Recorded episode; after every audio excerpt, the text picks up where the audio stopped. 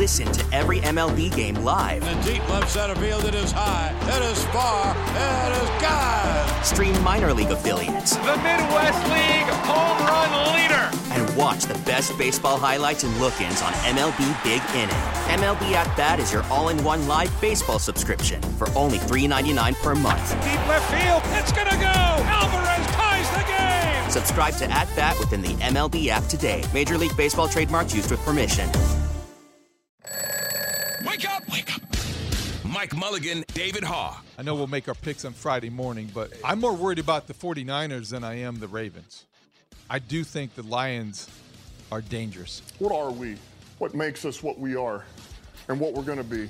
It's our core foundation, man, grit. And what does it mean? Really, like to me, it means we'll play anywhere. We'll play on grass, we'll play on turf, we'll go to a landfill. Doesn't matter. I think it's going to be um, cool to see the Lions in the NFC Championship game with a chance to get to their first Super Bowl. Is it okay for a real Bears fan to cheer for a different team from the NFC North? Is it okay to cheer for the Lions? I will say this: uh, I did grow up a Bears fan, and know, the fact that we helped the Bears a little bit just makes me a little happier. So, uh, the Bears. Start your mornings with Mully and Haugh. 5:30 till 10 a.m. on 670 The Score. Y'all so funny. You can't make this up, man. Y'all so funny, and I'm telling you. But even when y'all funny, you make some good points. Let's go. Mully and Haugh, Chicago Sports Radio 670 The Score. Yeah, you can be a Lions fan this weekend. You're allowed. If you like the story, jump on board. You want them to play in a landfill, they're willing to do it. I, I, I don't know how you don't like the charm of uh, of Dan Campbell or an Aaron Glenn kind of having some fun with it yesterday. I think it's great stuff. I think it's the hype is uh, is already out there for the uh, NFL as it is every week. Morning, Mully. Yes, happy Friday. And the Lions just let it all hang out. Oh. They just don't have any pretense. They don't have any airs about them, and they're an easy team, the easiest team left to root for because it is the best story. They've come the longest way. And Mm-hmm. if they get to the Super Bowl for the first time ever, Ever. I, it would be tremendous for the city of Detroit, great for Lions fans, and it, it'd be impossible unless you just have something against the Lions instinctively, like inherently. er, but how could you not root for that? Oh, I think it's going to be uh, a, fun story. I, I don't know if it doesn't die on the vine this week, and we'll get into all that talk. But um, it's been a lot of laughs. It's been it's been a lot of fun. They're um, certainly attracting a lot of attention Sure. because of the way they are and and the the kind of down home element of it. You know, Detroit needs a break. I'm talking about the town. It could use Be a boost. a lift me up. a morale boost. The one thing you worry about a little bit if you are hoping for this story to continue at the Super Bowl is that Dan Campbell alluding to the fact this week about how big this moment really is and how things have changed and this boy I don't recognize some faces in this room and you wonder if the moment is becoming too big for them. You wonder if even though if he's been through situations like this as a player, how his team, how his staff, how he will react to all of the hype and how big this has become. Because if it fazes you, if you notice it or acknowledge it, you wonder how it's going to affect you. You know, the reality of the NFL is you have your kind of blue blood programs that you expect to be doing well every year. And then you have teams that will have a window. And you don't know how long it's open. And you don't know that, well, if we'll build on this next year and next year. They, you know, somebody, one of them, and it might have been Amon Ra St. Brown, uh, said something along the lines of, um, you know, we started playing well at the end of last year, Mm-hmm. and now here we are. I don't know how long it lasts. I th- I'm not saying they're not built to last and they don't have a good team, but that's the reality when you kind of pop up on the radar, and um, and you really haven't been there before. You've got to sustain it. You've got to find a way to sustain That's it. the challenge. I think that's that's uh, harder to do if it appears like you went out and you put this team together via free agency and trades and maybe got a little luck along the way. And maybe the Lions will be an example of of you know this is fluky. I don't think it is. I think the way they have drafted puts them in a position to be good for a pretty long time eh, by NFL standards. You know, but that's what I'm saying. Like, the, you know, do you agree that the Buffalo Bills have been pretty good for Yes. a pretty long time, I do. but they have nothing to show for it? They Not- have yeah. disappointment to show for. Well, they, they have the misfortune of being good for a pretty long time at the. While same another time. team is great. Patrick Mahomes is having his Jordan-esque uh, moment Exactly. over in Kansas City. Exactly. The the Lions don't really have that misfortune because they have teams that are consistently good like the 49ers, like the Eagles, but who is that Patrick Mahomes in the NFC? He left town when Aaron Rodgers got aged out of Green Bay, went to the Jets. I mean, he was that guy, right? Tom Brady showed up for a few years in Tampa. He was that guy. But when you look at the Lions and their position and context in the NFC, it's there for the taking for a while. If they want to stick around, I don't think that there's anybody you look at and say, well, that's not going to happen because that guy's in the way. Right. And which it gives them a chance to be, you know, you don't like to hear this or embrace this in Chicago, but the Lions could be there for a while because because of the relative parity in the NFC. Yes. The AFC's much better. They got the quarterbacks, you know, three of the top five guys we listed yesterday. Are all in the uh, other conference. Yeah. It's a Four good of 'em. Point. Right. Stroud, Mahomes, Yeah. Allen, Right. Burrow. and uh, you, you look at and, and it's it's just it's just a disparity at the quarterback position makes you feel like the Lions aren't going anywhere. You know, it, it is a fascinating. Um, it's a fascinating story. It- It's you know when you talk about Michael Jordan and you try to compare someone to Jordan, the fact is that Pat Riley recognized it fairly early that that guy's going to win a title for as long as he plays, and he ended up with six of them. And when you have someone that good and that dominant, you you look at that era and you see it littered with guys that did everything but win a title. You know, it, Charles Barkley has become this this huge figure in basketball in um, in the news. I mean, he just is commenting on everything, and he's got an honesty to him that is so refreshing. And it's I- I love hearing Pop culture what icon. he has to say. He really is. But he never won a title. Why? Well, he played in an era where one guy was winning the majority of the titles. That's why. Yeah. And and I think that you know you can look at the AFC six straight trips there from Mahomes, and you can say, wow, you know he is so head above everyone else that it makes it makes everyone pal in comparison. And now you go into Baltimore. How good is that Ravens team? That is a team that has been dominant, that has beaten the best teams and has beaten people soundly. And now you can't help but feel like, oh, the Mahomes magic. How is that going to play out against a team that's been the best team in the league for the majority of the year? And you don't say, well, you know, they're in trouble because look at how well built this team is. Look how balanced they are. You say, ooh, Mahomes magic. This could be Yeah. the, this could be You're- the stopping point. You're influenced by the past. You're definitely affected by his presence. And the Ravens also, when you talk about what is their what what how do you explain their magic? It's at the quarterback position, but for some reason you don't have the same expectation that Lamar Jackson is going to automatically do for the Ravens what Patrick Mahomes will do for the Chiefs. Now, it's it's likely that they're both going to have great games Right. memorable games. But Mahomes has been there before and taken his team to the Super Bowl where he won it. Lamar Jackson, until he does that, I suppose, Yeah. there will be that maybe just that little shred of doubt. He's Josh Allen. I wonder how they feel in Buffalo. I, I was talking to a guy yesterday who uh, is is got roots in Buffalo, and he was saying that just talking to his buddies, you know, they're having an argument whether the quarterback's got to go or whether the coach has to go. But they they recognize Well, that's an easy someone one. has to go. That's an easy one. They need Yeah, some changes probably because that's what happens when you you run into the same wall every January and you figure out how, how you're going to clear it next year because the same approach isn't working.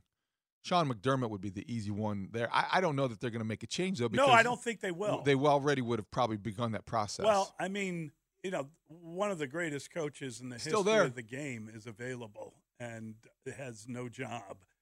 And I get why, but with the hires yesterday, Hmm. two guys hired yesterday, uh, Raheem Morris hired in um, Atlanta. I know he was there as an interim at one point, but Raheem Morris gets that job over Bill Belichick. Yeah, know, amazing. It's just when you think about amazing. it, it's kind of a wild story. The problem is Belichick's kind of a unicorn. He's kind of a, what is he? Is he he's a guy that runs everything. So the owner can talk to him and they can they can have a good connection. But if you work there, you know Bill's coming. If he's coming in, he's coming in to change whatever he wants. Well, they clearly didn't want to turn over the franchise to Yes. him at this stage of his career or his life or whatever. Yeah. So they went young and they passed up the chance to hire a legend and hire the best coach who's ever done it.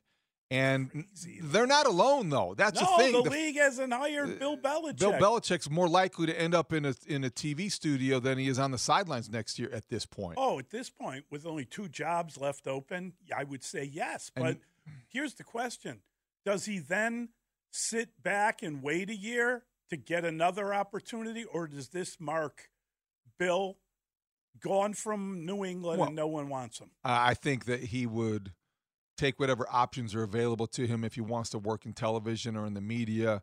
And obviously, he would be sitting there waiting for another opportunity. He would be 75 at the point of his comeback. Is what I'm saying. but he also would feel like he's a youthful 75 and there would likely be somebody who would give him a chance i i, I am i think stunned uh, that he has Right. not gotten a job and only gotten limited interviews in that we are, are aware of there could be things going on behind the scenes but my expectation was when you have somebody as qualified as him somebody looking for a clue and most teams who are hiring head coaches are in that category they would have they would have hired Bill Belichick. Pete Carroll still out there. Mike Vrabel still out there. It's unbelievable. We railed on the Bears yesterday for an entire show about passing up the chance to upgrade to Jim Harbaugh. There are other I, I'm franchises in the same boat. I'm trying to be over that. By the way, We're over that. I, I We're mean, over we, that. Yeah. We had vowed that we'd be mad when it happened. I'm We only were mad. referencing it because of what you know, Yeah. wh- what we're talking about. We're not going to go down that road again. We are. We're past that. We are healing, No, coping, we've, and we've moving gotta, on. We've got to let that one. We go. got to let let or, it go, or Mully. we or we won't be able to do a show. Again. Let it go. Yeah. So I'm I'm good. I'm glad we got it out. I'm glad we got a chance to kind of wonder like what are you doing? Do you really think you're better with what you have here than what you would have had?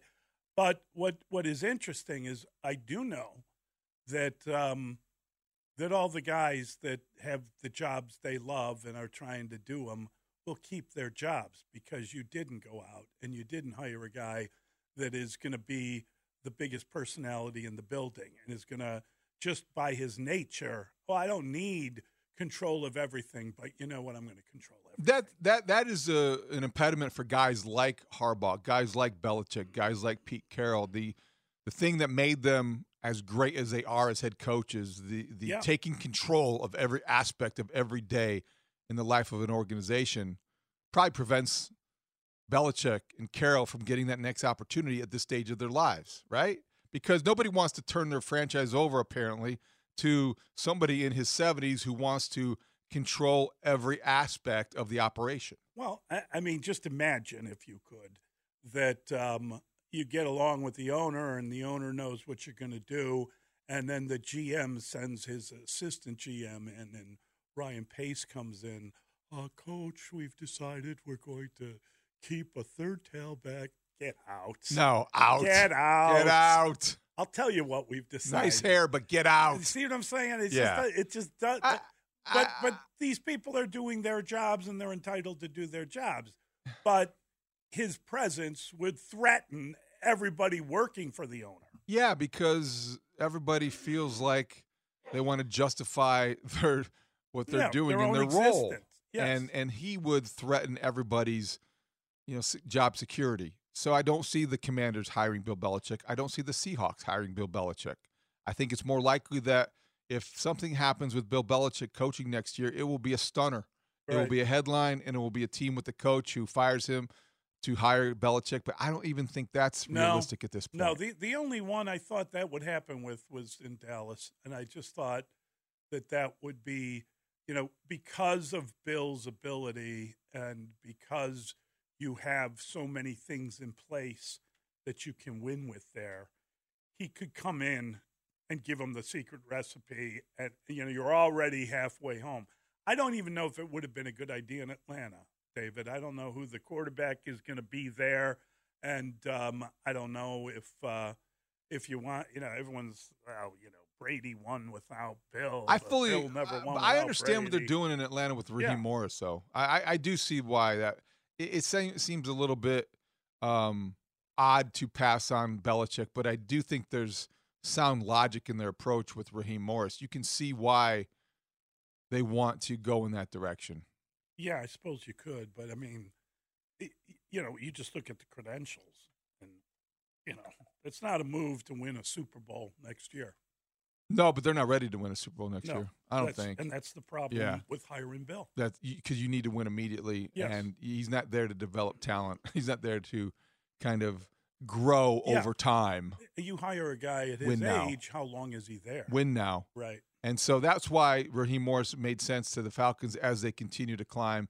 I found it, you know, with the Carolina Panthers, you know, it seems like we just got to know who Dave Canales was when he was calling plays for the Buccaneers and Baker Mayfield. Right. He ascended quickly, and he, I think he's the guy that took the job in Carolina because he was the guy who was more likely, the most likely to say yes.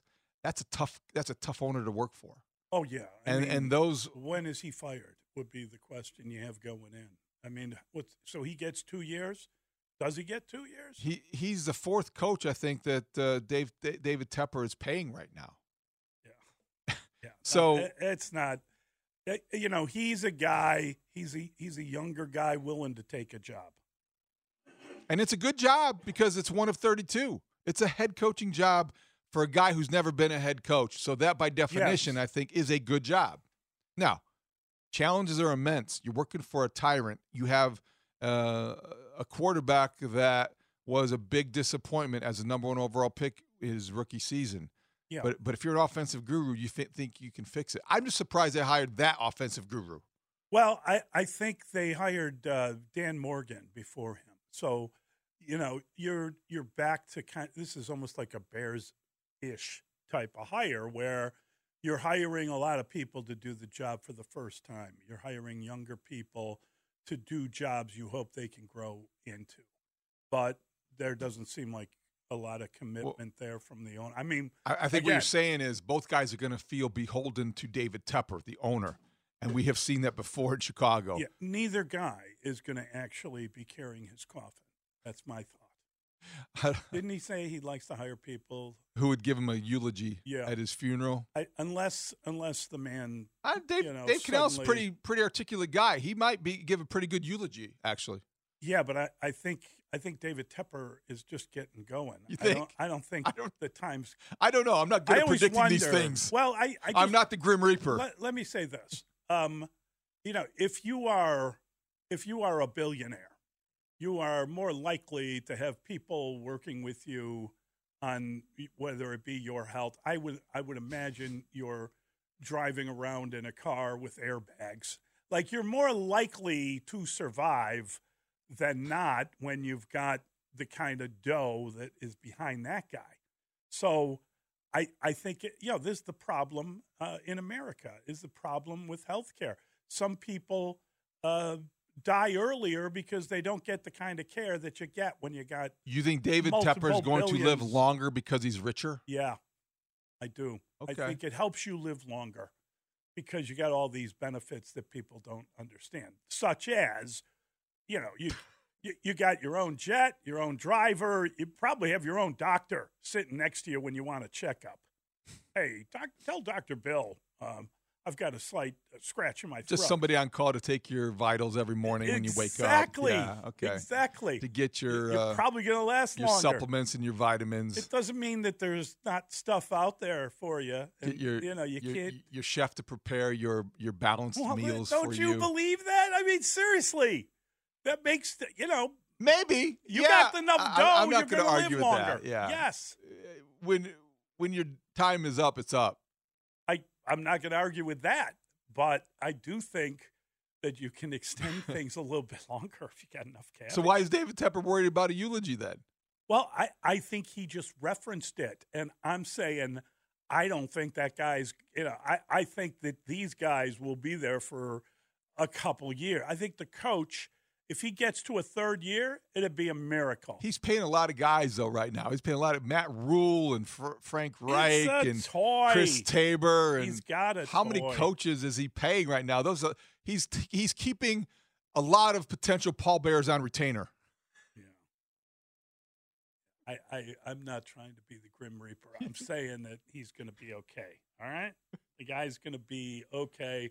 He said he was, most of the people who work with him are so loyal to him. They love him because he treats everyone so well. They want to say eulogies. Canales got a six year deal. He's going to be paid six years for for a guy that's ne- never been a head coach before. I, I mean, a six year contract. Who's walking in there with a one year deal? You know, you won't last six months. I mean, the, I'll nobody's the- taking a one-year deal. I'll be the coaching Grim Reaper. No one's going to last in that David job. Tepper's not driving a very hard bargain if he's hiring a first time head coach from the Tampa Bay Buccaneers off their uh, the offensive coordinator there, and he's giving him a six year deal, bidding against himself essentially. He knows the division. he does know the division. I hope he succeeds, but that's a crazy contract for a, a franchise that's paying already two coaches just to stay away and paid two coaches to go away. Well, like I said, that guy, you know, you, what's amazing about it, he spent some time with uh, the Rooneys, and you look at the way they operate, and you look at He's the a Pittsburgh he guy. Well, he, and he actually I'm surprised Dave had a him. little taste. Yeah. All right. Uh, anyway, the, the the playoff games this weekend look great. I'm looking forward to them, and um, I don't know how to feel about the Bulls. That was a rough one. That was last rough. night. The Lake Show. and and I don't know that I'm going to watch the Blackhawks again until Connor Bedard comes back because that was a rough one. Too. 19 straight road uh, losses going back to November 9th. I, I hope Nick Kostos did not waste his money betting on the Hawks. That was a bad Yeah. decision. Well, he he said he wasn't sure he'd do He wasn't it, sure. I hope- I hope but he, he- saw one team with a winning streak and another team with a losing streak, and he thought that's kind of He's the reason why the Oilers have won 15 in a row. That McDavid kid's pretty and, good. And there's a reason the Blackhawks can't Yeah. win on the road. Hawks are really challenged offensively, shut out again. The, the Bulls mm-hmm. didn't play any defense. Le, LeBron James did play and played very well. Bulls scored a lot of points, but they couldn't stop anybody. And LeBron um, made his 20th straight All Star game. That's remarkable. Pretty good. It's remarkable that he has had 20 straight seasons playing at an all star level. You can dislike LeBron James, but you have to have respect for that consistency. That's that's amazing. And Yeah. just LeBron James. just staying I- healthy. I, don't know how you really dislike LeBron. Le, uh, LeBron. I, I mean, you well, I, I, I certainly don't, but Oh, I think no, people no. in town do. um, But I think that it's it's amazing how he has stayed on the court and played at that level we've got for that period of time. we got all sorts of signals coming from behind the glass here. Do we have? Pointing at Dustin, he doesn't Oh. like LeBron. Dustin doesn't like. And I was raising my hand while I was being pointed at and looked at by probably six sets of eyes. Yeah. I'm, well, three sets of I respect that If difference of opinion, corrected. Dustin, and I will consider it when commenting on LeBron. But I will I will not consider it in my feelings toward things because it's called ornery. I don't know who you would like, and I often feel like you don't like me very much because I don't always agree with some of your wacky opinions in a good way, Dustin. Good wacky, not just insane ramblings of a lunatic. I've never said that. I do want to add this in too. Y'all, y'all mentioned LeBron James All Star game. Just a real quick one. Jalen Brunson should have made starter over Damian Lillard. I just, that's just my. I opinion. agree with that. Yeah, this year. How about Steph Curry not being a starter? Yeah. I mean, the Warriors ain't doing really. I mean, who's he supposed to start over? He's Steph Curry. What does that mean? Mm, yeah, I don't What does that mean? Anthony Edwards should start over Kevin Durant Okay. Wow. Oh, Wow, yeah, that's a hot this year. take. I mean, the Timberwolves That- are yeah, really no, good that's because like of hot him. That's take. good. That's good. I like so the West one. starters are LeBron, Durant. uh, uh, Nikola Jokic, Yeah. Doncic, uh, and um, and Shai Gilgeous. Gildress Alexander. Yeah. I, I still think that if it's an All Star game, Steph would get the nod. The guy that changed the game. He is, you know, there's No. LeBron. Not as a Steph. starter Talk this about season. this year. Yeah, not as, he'll get in. So you He's got Steph Curry. the East All Stars are Giannis, Jayson Tatum, Joel Embiid, who, Tyrese Halliburton, and Dame Lillard. It's pretty good. Yeah. If Doc doesn't coach the game, is Antetokounmpo going to show up? Oh boy, always the comment. I hope the fans are nice to Luka in that All Star game, or else they'll have him ejected. Boy, has he gotten a little bit sensitive. Uh huh. Oh boy. He's almost as soft emotionally as is in the midsection. Been sitting on that one. I see, you set you up there, Dustin. Yeah. nice Uh, play. All Nicely right. played. We've got the pick six next. We got to get to it. Mully and Haugh on the score. We get it. Attention spans just aren't what they used to be heads in social media and eyes on Netflix. But what do people do with their ears? Well, for one, they're listening to audio. Americans spend 4.4 hours with audio every day. Oh, and you want the proof? Well, you just sat through this ad that's now approaching 30 seconds. What could you say to a potential customer in 30 seconds? Let Audacy put together a media plan tailor made for your unique marketing needs. Advertise with Audacy. Visit ads.audacy.com. It's Pick Six with Mully and Haugh, where we debate the top six sports stories of the day and then open it up to you, the Chicago sports fan. Call us at 312 644 6767, or you can tweet your thoughts at Mully Haugh. Pick Six with Mully and Haugh starts now. What do you make of Deebo Samuel's return to the practice field for the San Francisco 49ers? Does it make the Lions upset more likely? How do you explain the running game being a full two yards better from 5 6 when he's in there 3 6 without him? Yeah, I think they're less likely to pull off an upset when he's playing. I think this is really good news for San Francisco. And I think that it's fascinating to look at a guy who's a wide receiver uh, because sometimes he runs the ball. And when he runs the ball, his he has a great ability to gain yards. And, you know, they said he's back at practice and he's doing drills with the wide receivers and drills with the running backs. Those are his two positions, basically. So it makes sense that one of your best runners with the ball uh, helps you when he's running with the ball. It helps you as a threat of him running with the ball when he's on the field. Two yards better, that's pretty extraordinary. That speaks volumes about what he can do. They've got a great running game because obviously Christian McCaffrey is is maybe the best running back in the league, and and he is a touchdown maker, and he can do it. He's like the opposite of uh, of Deebo. He's the running back who can catch or run, as uh, as opposed to the wide receiver who can catch or run. So it's it's like a positionless attack when those guys are are doing what they do. They can threaten you in a couple different ways, and it's hard to have waves of uh, waves of top players coming at you. So if you like the Niners, I think this is phenomenal news. Deebo means a ton to that team. He is a great weapon. Um, can they win without him? Sure.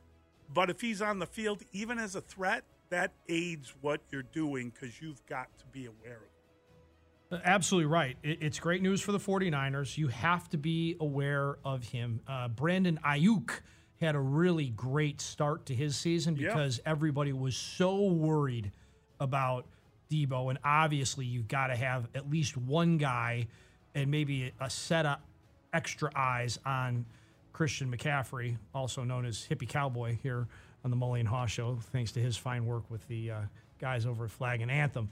But uh, yes, he also blocks his rear end off as part of why those stats, Mully, go up two yards when he's out there on the field. He is definitely someone that appreciates uh, getting after it with a defensive back or a safety, depending on who is on him. Now, um, I like the Lions story. I, I get it; it would be history, but this this could definitely change the the, the nice little storyline. We'll get to that later.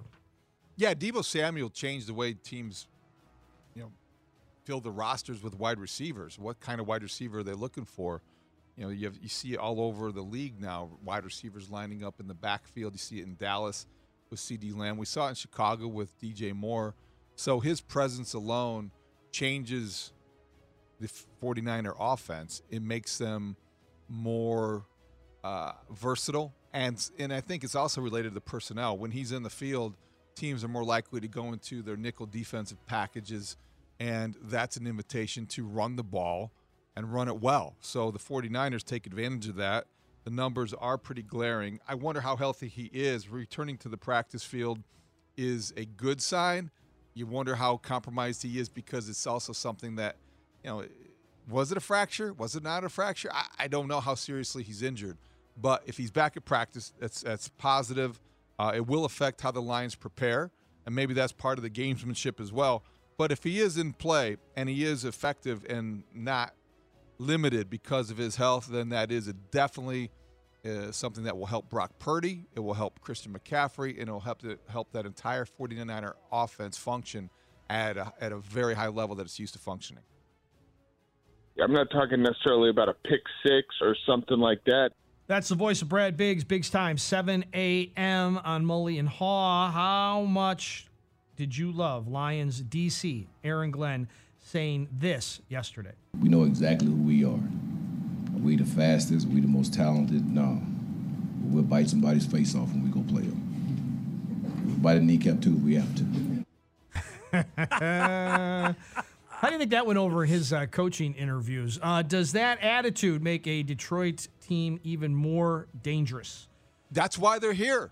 That's why they have begun uh, to look like a team that, that is the class of the NFC North and could be the class of the NFC. That's why they're they could be playing in a Super Bowl. This staff is filled with guys like Aaron Glenn, former players that talk that way, that think that way and give the Lions an edge that probably no other team in the Final Four has. You could say the Ravens are deeper, they're better coached. You could say the, the Chiefs are the defending champions and have the biggest superstar. You can say the 49ers are more complete. But I don't know that there's any team with more passion than the Detroit Lions. And this is what you hear from Aaron Glenn.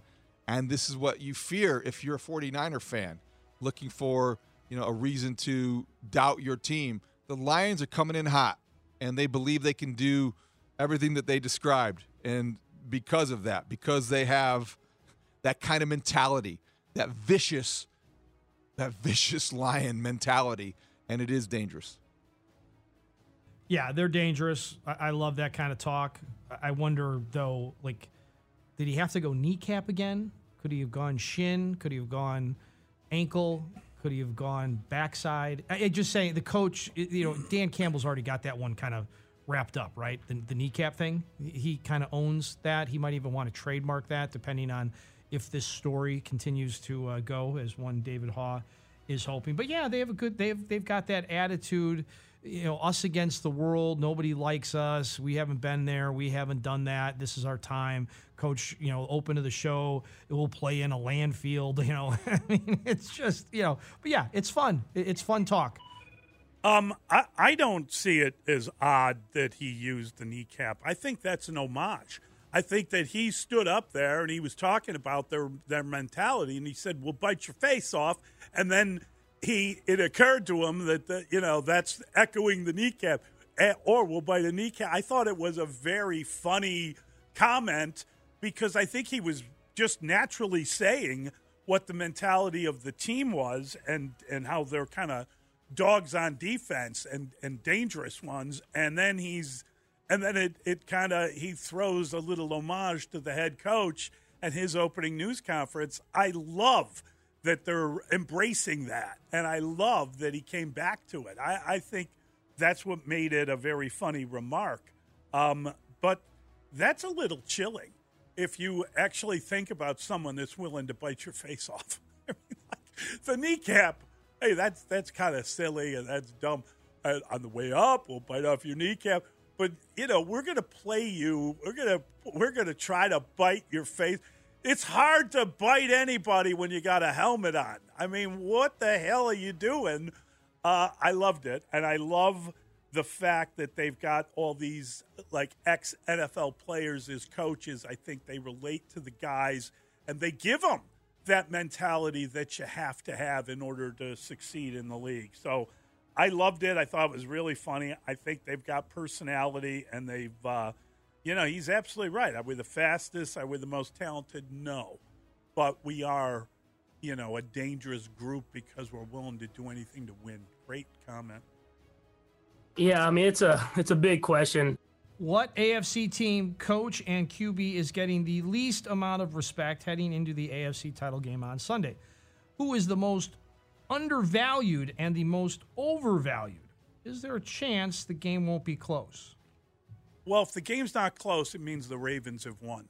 Okay. I don't think that Kansas City is going into Baltimore and beating them by a couple scores. I don't think that can happen.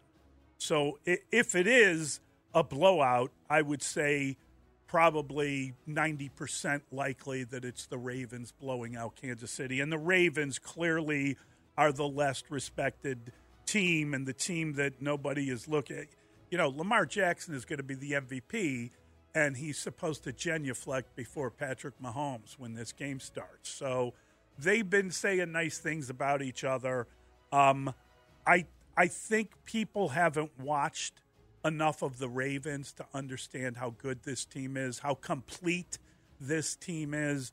Um, Andy Reid gets a, a ton of credit for the offense, for the quarterback, for the way that uh, that they have won uh, under him.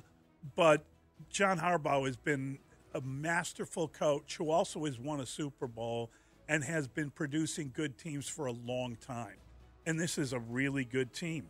And the fact is that we look at this game, and and this is the number one defense in the NFL and the number two defense in the NFL, and and it's you know in a lot of ways, Spags' defense has been as important, if not more so, to this Kansas City team than the offense. I mean, they got the great player at the quarterback position. They could use help, and if if they're going to drop passes in this game, they're not going to win this game. But he can he he is capable of leading a team on a scoring drive. Talking about Mahomes, every time they get the ball, and that's kind of what he did in Buffalo, right? They they punted once in that game, and I think they had a three and out late. But for the most part, that's how they won this game. I don't know that people understand how good this Ravens team has been, and they have beaten all comers. I mean, winning teams. They've beaten them pretty handily. Are they six and zero oh against teams with winning records? And this would make them seven and zero. And of the teams that have done that, seven and zero, they all have won the Super Bowl. Yeah, I, I mean, there's so much respect for Patrick Mahomes and Andy Reid that that can't be the answer to this question. It has to be the other Harbaugh and the supposed MVP of this league. Th- those two guys are getting disrespected, I guess. Are they? Well, I, am not aware of any disrespect has been well, I'm just them. I'm just answering the like yeah. based on the question. I don't think they're getting disrespected, but they're not getting the same respect as the others. Right. I mean, it's all yeah. about the Chiefs. I mean, everybody talks about the Chiefs, but you make a bunch of great points there, Mully, about what they have done to a lot of other quality teams. That if other teams had done that, if the Chiefs were on the N, here's the thing: if the Chiefs played in the NFC, or if the Chiefs had been eliminated by the Bills, mm-hmm. I think we would be talking. I think we'd still be talking about Josh Allen. I, I, don't. Maybe we might be talking about John Harbaugh, but I think Josh Allen would still get top billing over Lamar Jackson. Right. Uh, well, but I yeah. don't think this game. I think this game is going to be close. Lamar Jackson's on the verge of his second MVP and being talked about in terms of Hall of Fame consideration. I mean, John Harbaugh is considered like the most stable coach in the NFL. I thought that if there's anything that could be perceived as disrespectful, our guy Roquan Smith provided it earlier in the week when he talked about Patrick Mahomes. This isn't a graduate level course; it's like any other course. I think he said. He said he was he he puts his pants on one leg at a time like everybody else. Roquan Smith was came the closest to giving anybody any kind of perceived disrespect, and can he back it up? We'll find out. I think Dustin probably hoping that he doesn't. Um, two great teams, two great coaches, two guy, two teams that are hard to um, predict. Like with the Lions, you don't know if the moment will be too big for them. With either one of these teams, you don't have that fear. Ravens are at home, and the Chiefs are comfortable wherever they're playing because it's the AFC Championship game. This is just what they do. They play into late January. Like their vacations don't start until February. They don't make plans to go to Cancun at the end of this month. So I think it's uh, it's going to be a very close game. Will be a blowout? There's always that chance, but I would be shocked if this game didn't come down to the final possession. Sure, there are a lot of questions about the future. Nobody's thought about the future. What is the future of the hoodie? Did Atlanta's hiring of Raheem Morris as head coach make a lot of sense after Bill Belichick had two interviews there? Will be, Bill be shut down now for right now, or is he likely to take one of the two remaining jobs still available? That's in Seattle or in Washington. Will Bill sit out a year? I understand Raheem Morris getting a head coaching job and a second opportunity to be a head coach in the NFL, and I think he could be a good one. So that's almost separate to, boy, they hired him and they could have hired Bill Belichick.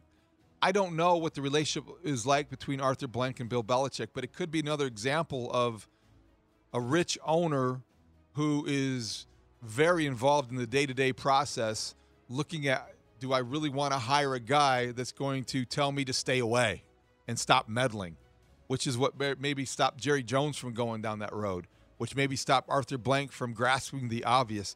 The obvious move is to hire the genius and to let him come in and give you a forensic accounting of everything that you do in your organization and tell you what you're doing wrong and tell you how to get it right. They passed on that, and I don't know why. And I can't believe that there have been eight head coaching openings and Bill Belichick is going to end up in a TV studio. That doesn't make any sense at all to me. Will he sit out a year? He may have to. I don't see the Washington Commanders and I don't see the Seattle Seahawks going down that road as much sense as it, as, as it might make and as much as they could justify it. So this is the most baffling question of this offseason in terms of the head coaching carousel. Even more confounding than why the Bears did. Eh, we talked about that yesterday. So what message is the league sending out? We had this same church, different pew. Brian Urlacher retired by the league. Brian Urlacher left the Bears. Everybody thought he could still play, and nobody picked him up. I mean, what? It, it, it, Bill Belichick isn't better than six, at least, at least six of the eight guys that are going to get jobs to be the next head coach. I mean what? And Bill, Bill Belichick all of a sudden is going to be a better football coach by sitting a year out? I don't I don't think so. So so clearly it's all about Tom Brady. And Bill Belichick had nothing to do with it and he just sat there shotgun. That that's what the league is telling us. You, you know what would be a great story, David, since you're all about the stories, and I am too, by the way. I'm not this isn't me just poking back at you and having some fun. How about how about Bill Belichick and going to Navy? like Bill Belichick going to Navy and making like Navy a legit college football program. I got a better one for you. How cool would that be? How about Bill Belichick going to the Premier Lacrosse League, the PLL, because he is such a lacrosse fan? That's a story. I, I mean, I, lacrosse is very popular and looks like a very difficult sport, but at least here, nobody cares. okay, so you know say what you want about Bill Belichick and who, how, uh, the quarterback, whatever you're uh, proposing. It, if you put together the best coaches in the, in the history of the league, he's on that list.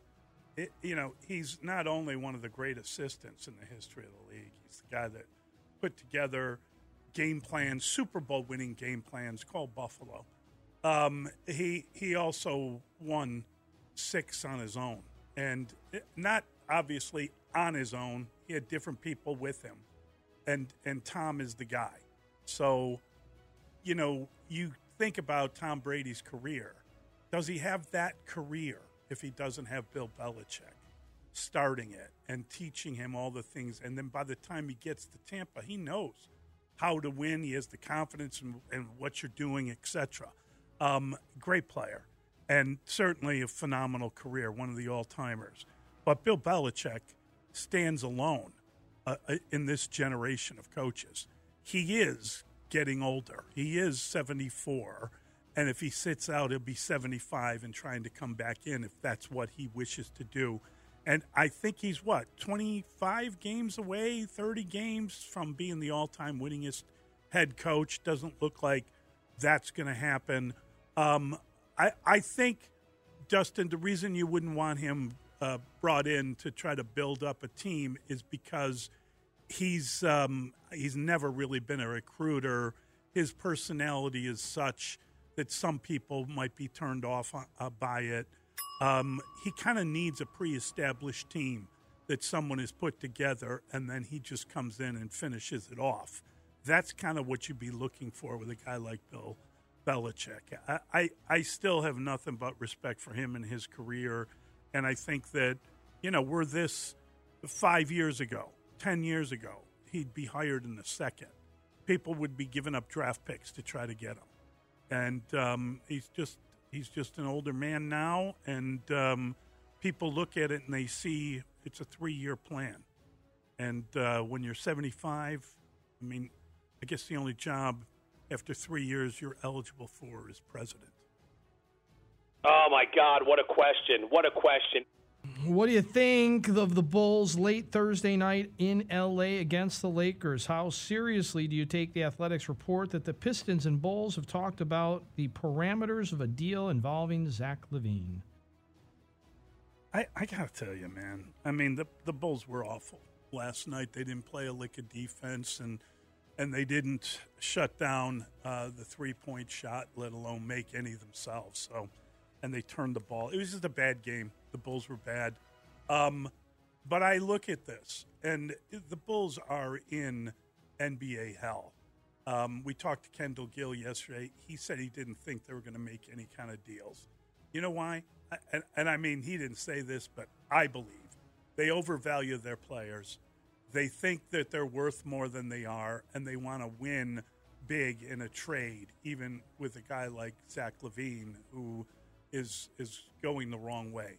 But let me ask you this: If the right deal was there, um, DeMar DeRozan, Zach LaVine, uh, Vooch, um, Caruso, Andre Drummond, rumored to be going to the Lakers.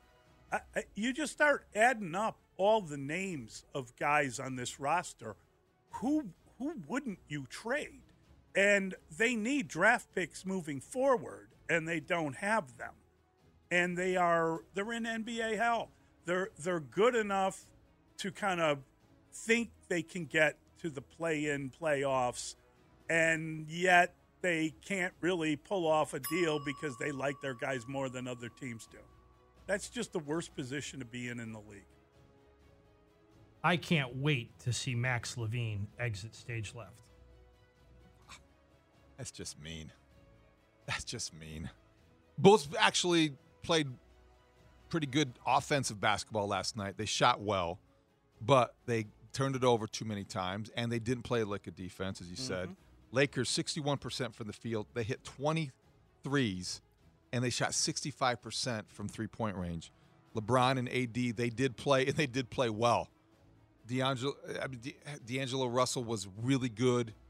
So that's that's a problem, and the Bulls are having a hard time on this road trip and it may not get any better, even though they're going to Portland. Who knows what kind of shape they're going to be in Sunday? So that was a tough game to watch. If you stayed up to watch it, it was not worth it. The Lakers had four people, four players with 20 or more points. The rumors with Detroit and the Pistons interesting because Cade Cunningham is not going to be part of that. Uh, Ivey's not going to be part of that. None of the players that you might want would be part of that. That would be the definition of salary dump. And you could see the Bulls engaging in that possibility, but I don't know where the rumor's coming from. It's a little bit of a surprise if it's in the Eastern Conference. Also, maybe it's a way to try to jumpstart trade talks with the Lakers, who might be interested, or the Kings, or somebody out west. The trade rumor that was most kind of like, oh my goodness, Alex Caruso to the Bucks would be something that would be very difficult to watch because Doc Rivers would find a way to get the most out of him, and we would see him on a more regular basis. And seeing him do that for another team would be tough. But I don't think the Bulls are going to probably do anything at the deadline. I'm in agreement with Kendall Gill in thinking that they're going to just stay dormant and run in place. Get into baseball questions. Yes, sir. That's Steve Stone. He'll be here nine o'clock with Mully and Haugh. All right. What did you think of the White Sox naming John Schriffen, the team's new play-by-play announcer for television, and the first impression he made Thursday afternoon here on the Score with the Parkinson Spiegel show? First off, like I'm going to bring the heat. Like I'm bringing the energy. Like as soon as there's a crazy play or anything, you are going to hear it. You're going to feel it. All right, guys, your impression of the new TV voice of the Chicago White Sox. I thought he had good energy. I thought he had good enthusiasm. John Schriffen is going to be somebody that is going to bring it each and every day, each and every game. He's committed. He has an opportunity of a lifetime. He's aware of that. He seems humble enough to grasp that. There's not going to be any drama. There's not going to be any no nonsense. He's just going to call baseball games. And I think that his rapport with Steve Stone will be important. We'll hear from Stoney at 9 o'clock. But early results are Stoney's very high on the young man who's 39, said he has a special personality. And this has been a good week for Sox news from the ideas about the stadium in the South Loop to hiring a broadcaster that's projecting enthusiasm, happy to be there, going to be there every game. This is a good thing for the White Sox. Looking forward to hearing more about John Schriffen. The only issue I have, and he seems very nice, ton of energy, is the whole, well, I'm looking for Chicago to tell me about Chicago. That that doesn't necessarily sit well with me. Like, do your homework. Do your homework. Don't don't you know? Chicago likes people from Chicago, or at least with a knowledge of Chicago, doing their Chicago sports. Case in point. Yeah, I I think he wants some restaurant recommendations. I think that's fair. You know, help go go to out. Eater. Go to Eater.com. I know it's Shane and Shane's meats and all that, but go to Eater.com. Um, I, I, you know, it's interesting because this is like the unmet friend. You know, I'm going to watch these games with this guy. We're going to be sitting together in my living room talking it over, and uh, and he's going to get there early and get the information and fill me in. And uh, he understands that the priority for Jerry Reinsdorf is a guy who is fully committed on doing all of the games for the Chicago White Sox. Um, he talked about that. It, it, uh, it a, was it a Zoom call? I don't know if he talked about it uh, here on the station. I, I he's a young guy with a lot of enthusiasm and a positive upside, and I am I'm going to be watching the games with him, so I will be going in wanting to hear him do well. I'll be cheering for him so that I do like him, and he is someone that can uh, can I can enjoy during a broadcast. I like that idea.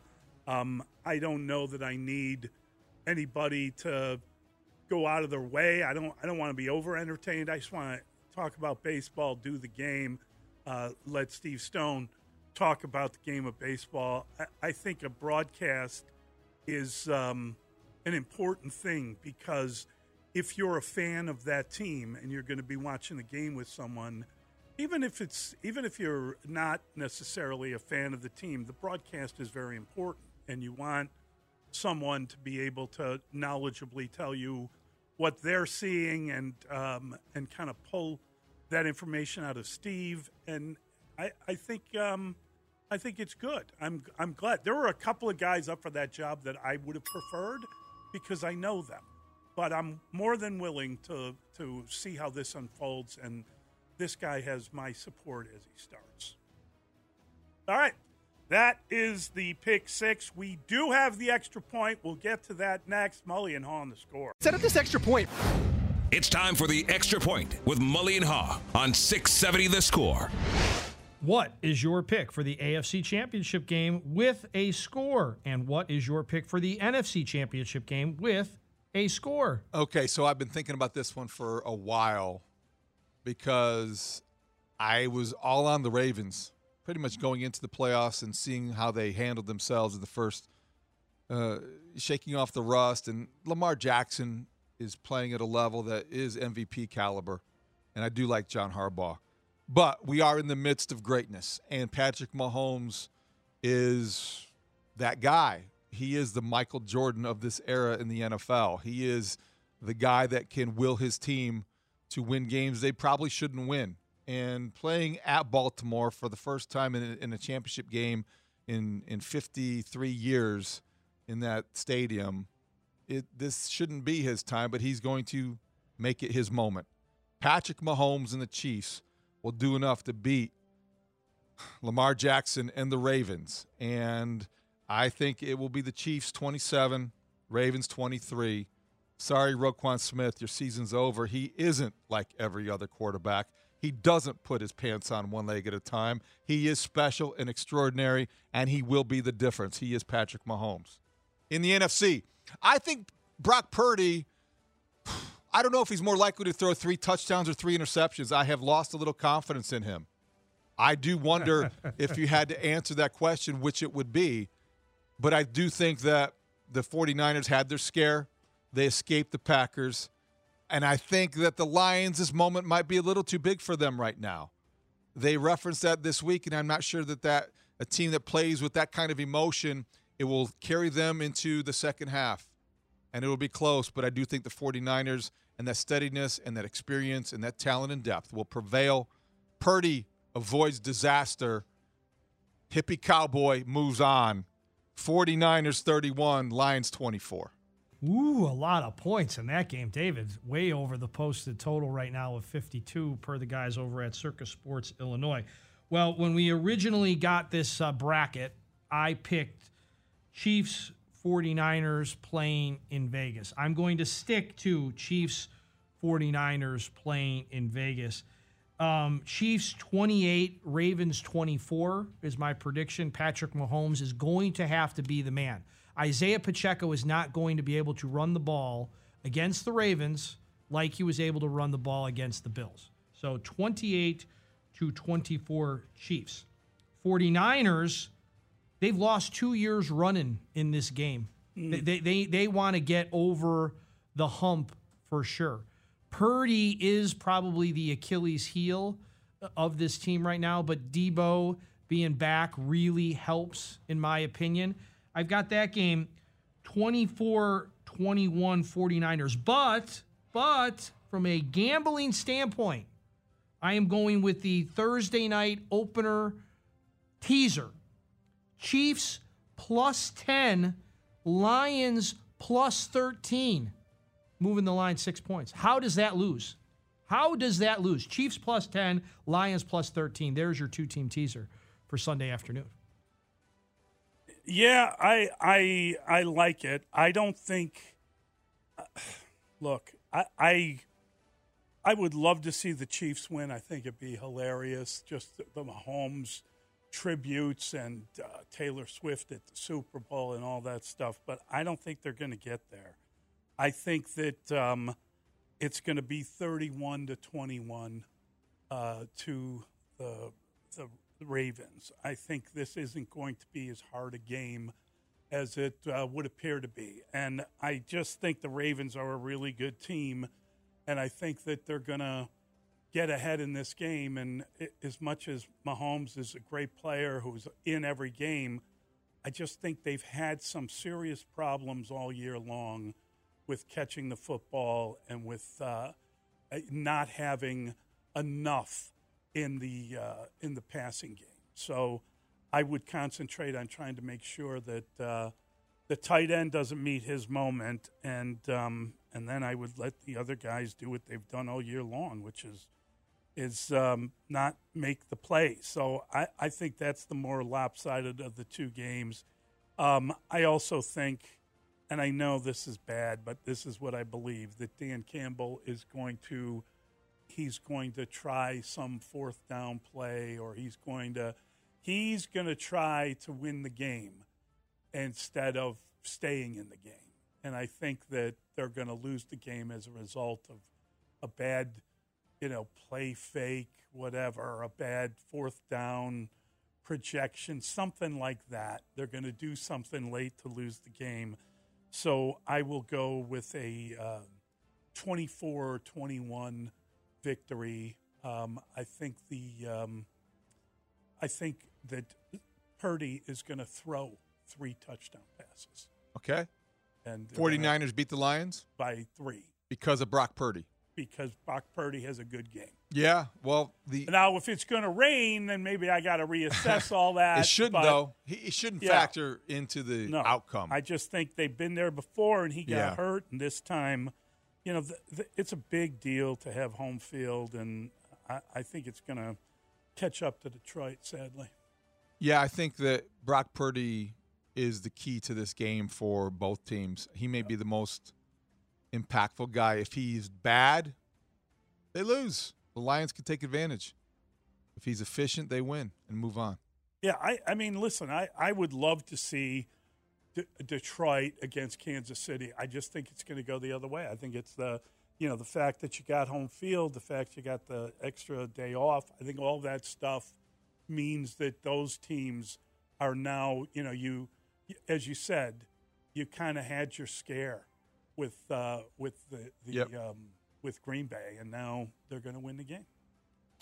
All right, we'll find out, and it should be fun. We'll see what the Super Bowl is going to look like. We could talk about it on Monday. 312 644 6767. Interested in your opinion. If you have a strong one on the championship games, please tell us why and, uh, and share with us what's going to win. And we'll talk about anything that we talked about in the, uh, in the pick six. It's 312 644 6767. Mully and the. He puts his pants on just like any any other quarterback. Yes, he's an elite quarterback, but at the end of the day, we're an elite defense, and that's that's our job to stop the opposing offense, and that's what we're that's our job, play in and play out, and that's what we got to do. Mully and Haugh, Chicago Sports Radio, 6 7 to the score. That's Roquan Smith. He is uh, stud linebacker for the Ravens and the AFC Championship game, and he's talking about uh, Patrick Mahomes. Yeah, he's big big talk. That's big talk. Patrick Mahomes is not normal. He is not ordinary. He's not like everybody else. But I do like Roquan Smith's confidence. He's got to have it. He plays with it, and he's having himself an all pro season. Good for him. So he's the ex Bear on the Ravens that is the most obvious. The other ex Bears in this, the X Bear factor in the final four. All right. All right, Roquan Smith with the Ravens, Pretty good player. Pretty big impact player. David Montgomery with the Lions. uh, solid running back moving forward. You know, not the splash play guy. They have him behind him uh, in in Gibbs, but I I I got a lot of back. time from. Yeah, he's, Definitely. he's a starter, Got steady. a lot of time from. Tashaun Gipson with the 49ers was here for a cup of coffee, but still an ex Bear in the NFC Championship game. Okay. Not there's not really anybody uh, on that 49er roster that qualifies as maybe i- somebody you would remember or spent considerable time with the Bears. Right. Gipson's a steady starter for the 49er secondary. And the, the the Chiefs, I mean, Matt Nagy is the most obvious ex Bear factor. Yeah, well, that's why I'm taking Baltimore. I know, right? Okay. That And wait, was can I rethink my pick? That was a joke. But the ex Bear factor is always fun to look at. Like who who do you remember and what are your memories? Most of them with Roquan Smith, fond ones. He was a very good Bear. Oh yeah, Good enough to where a lot of people wanted to keep him. I know not everybody in this uh, on this show did necessarily, Dustin, but I think that he was a very good Bear first round draft pick who panned out. When you look at when you look at a guy like Montgomery, you wondered at the time when they let him go, and I think a lot of responsibility was placed at the feet of Ryan Poles. But Mully, we we kind of I, I'm speaking for myself, I guess. Mm-hmm. I scoffed at the idea that David Montgomery would want to go to Detroit. that Well- he, he would want to be part of that because the money was similar, but he wanted to get out of Chicago, a place that had been pretty good for him, to him. He was a third round draft pick. He got a first round treatment. I I I think that's wild that he wanted out of here, and I think that we did not give that enough oxygen at the time. I, I think it deserves a little bit. I agree. Just because he made the right choice. And well, it certainly looks as if he did. this this culture that has been celebrated was one that David Montgomery wanted no part of. Mm. And if he was weighing one offer against the other, because I can remember criticizing veiled criticism or mild criticism of Ryan Poles for not for not anteing up or making him the offer, and it was made clear to me by several different people that you know what the money was there. He just wanted to go play for the Lions. okay, is that better?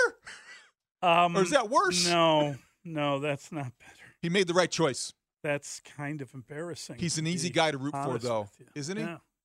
Um, yeah, I think he's a good guy. I think we all kind of liked him and thought well of him, and um, uh, it's it's a difficult one um, because it's not like they got better at that position. It's not like they did. They Mhm. missed him. Now, you can make the argument would they have drafted Roschon Johnson without if they had they still had David Montgomery? Probably not, but Roschon Johnson had a good rookie season, but I don't think it was overwhelming or made you say wow as often as you thought.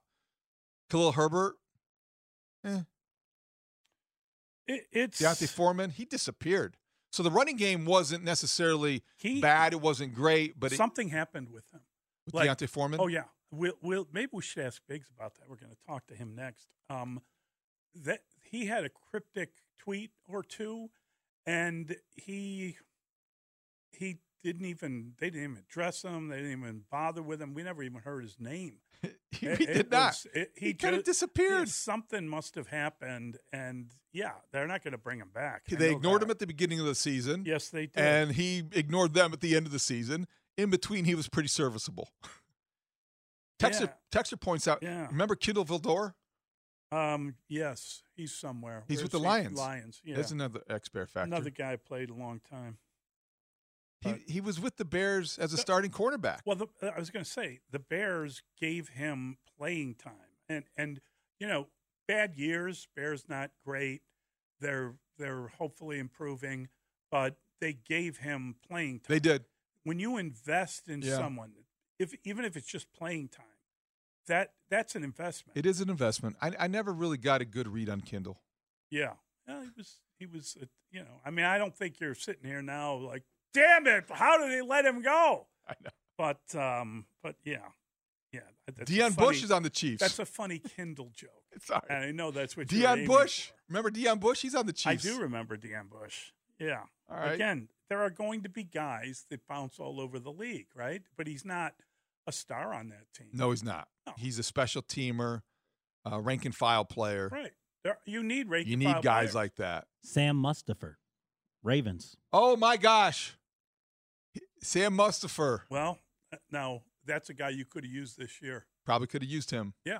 That was a bad decision on their part. hmm Thank you, Brandon. I did That's not even one. think about all my attention paid to Roquan Smith and what the Bears lost out on trading him made me overlook Sam Mustipher. Sam Mustipher like knew where you're supposed to. He he knew the game very well. He was a really. I get it. People didn't think he was you know a great center or a guy that, uh, but he knew everything he was supposed to know. Yes. It was a Smart that- that offensive a- lineman. That's a very valuable commodity to have, especially when you think about how that how they lined up at that position, how it went this year. Also, local guy, not an ex Bear, but Nick Allegretti making a start for the Chiefs, I think, because of an injury. Yes, they their Pro Bowl uh, guard is down. Yes. and he came in in that game, and I, I who was I watching it? Someone had comments on the All Twenty Two, and they showed him really blocking the hell out of Ed. Did a great job filling Yeah, in, and he's yeah. going to have a big opportunity. and we've downplayed that a little bit because he's a competent backup and a guy who used to start there, and you feel good about him coming in. But he's replacing a really good player. He really is, and that chief, chief offensive line. You you look at their ability to protect Patrick Mahomes this weekend as a big factor. But even if they don't, you find you figure that Mahomes will find a way to get rid of the football, left or right-handed. it's a problem. All right, we got Bigsy joining us next. We'll ask him what's to learn here. The Lions only started playing well at the end of the year. Did the Bears do that, or did that Green Bay loss kind of erase that idea? We'll uh, we'll have Big's time next. Mully and Haugh on the score. Listen to every MLB game live. In the deep left center field, it is high, it is far, it is God. Stream minor league affiliates. The Midwest League home run leader. And watch the best baseball highlights and look-ins on MLB Big Inning. MLB At Bat is your all-in-one live baseball subscription for only $3.99 per month. Deep left field, it's gonna go. Alvarez ties the game. Subscribe to At Bat within the MLB app today. Major League Baseball trademarks used with permission.